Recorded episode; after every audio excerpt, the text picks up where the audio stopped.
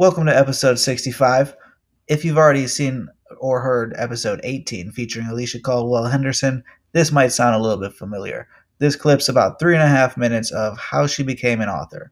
If you like it, let me know. If you really like her, more information at collinsconversations.com or check her books out on Amazon. Just look up Alicia Caldwell Henderson, but all those links are at collinsconversations.com. So let's get into it. Gotcha. And uh, so you moved there when you were 15. When did uh, everybody that's watching this knows you as an author? When did the author start? Was that as something as an early age, just picked up a pen? How did the career as an author begin?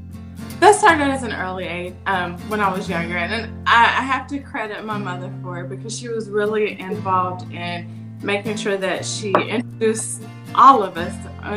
I have two siblings, but she did a great job of introducing us to reading at an early age. Um, and she would read to us, take us to the library often. We would always check out books. Um, and it's probably through her that I was introduced to, you know, the Nancy Drew series and the Boxcar Children series. And I would read those, and I really became so involved in mystery books reading Nancy Drew that I decided I wanted to write. Um, and I took one of my dad's like folders from his job. He, something he had extra. I loved when he had extra stuff from work, the office supplies, because I could take it with um, but I took the folder. I already had paper, and it was like a two-pronged folder. And I just started writing the mystery of something. I don't even remember now, but I decided my pen name was going to be Michelle Auburn. Michelle is my middle name. Auburn. Don't know where that came from, but I, I started writing just a little bit. I mean, I was young. I was like nine, ten at the time. Um, so as I continued in my education, I, I became a strong writer. I mean, even in college, if my classes were based on essays, I was getting an A, and I would wait to the last minute because I do my best work, you know, at the last minute, unfortunately. But I, I had an A every single time. Um, but in high school, I wrote for my newspaper staff. I became the editor my last year of college.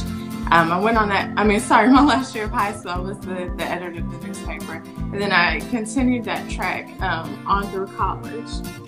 But it wasn't until my last semester of college that I decided that I didn't want to write the way that I thought I did because I wanted to be a journalist. Um, but in my last semester, that's when I was in, in, in, an editorial and columns writing class, and so we were really learning about how to write opinion pieces. Um, but this also happened, or I was in that class when September 11th happened. So prior to September 11th, we were analyzing the paper, looking at all the commentary, and all of the articles were about the biggest thing in the news at the time, which were shark attacks in the ocean. Um, right after September 11th happened, no more shark attacks. right, no more shark attacks. Everything was centered around that one event, and then different articles and opinion pieces spawned specu- with speculations about what happened, what could happen, who's next. And I remember writing a column, you know, just saying that as media, we need to be more responsible in what we put out there because we don't want to manipulate people.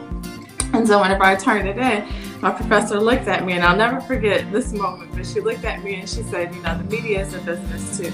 So it was at that moment that I knew I, I couldn't write, um, I couldn't write for a newspaper because I didn't want to manipulate people.